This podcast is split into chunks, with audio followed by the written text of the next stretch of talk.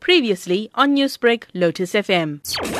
Let me apologize on behalf of eThekwini municipality to all our residents that have been without water for quite some time because of the system that failed. Recently, our technicians are on the scene trying to correct that, but over and above that, we are very grateful to report that we have restored our system in certain areas. We are providing water normally, and our water tankers are on the ground in numbers, and we are trying our level best to ensure that every resident in Tongaat, in Verulam, have got access to clean water. We are very optimistic that before the end of this week, all homes will be able to receive water normally. We sincerely apologize about that. The reason for the system to fail was because of the heavy rains that we have experienced recently, which interfered with the system. But over and above that, the city is currently working towards upgrading that system, which will help us to ensure that we do not have incidents whereby our people happen to be without water normally.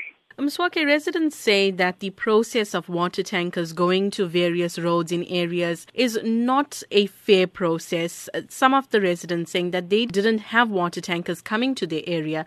How will this be looked into by officials to ensure that this process is followed smoothly in the future? Yes, I will have to follow that one. But the information that I've got right now, the reports that I'm getting, is that the water tankers are out in full force to ensure that they service all the areas that have been affected by these water shortages.